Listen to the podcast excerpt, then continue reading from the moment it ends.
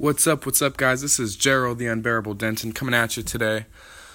And today I want to talk about our adversities and how we handle them, what kind of adversities we look at, and uh, the big picture of just life in general, everyday things that we experience.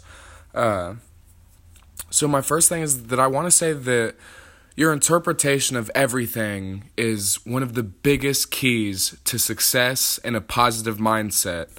Uh, in my own belief, I don't think that there is any good nor bad in this world. There only is. And what is, is adversity. And what matters is how you handle it.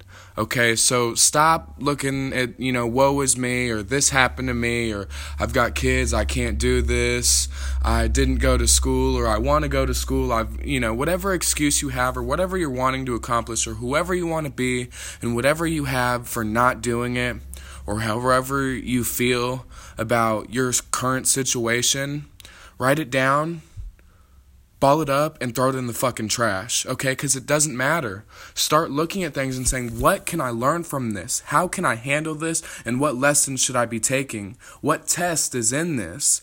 And how, if, you know, based on my actions, how many different ways can I act and how many different outcomes can I get? Start making your moves calculated, people. Like, there isn't anything good or bad. And we when we start to look at good or bad, we start to get ahead of ourselves or below ourselves and you know, we don't think we're as good as we are. We think we're better than we are. And so I see people that ride a high wave so high that their work fell below them and when they come off their high, they don't know where they are because they're they kept they forgot to work while they were riding this high and i know people that were riding a low and were so low that they just felt like they couldn't get out of it. And guys, you got to stop looking at things and thinking of like letting it affect you. Just you affect it. You got to affect these things and not let them affect you. Okay?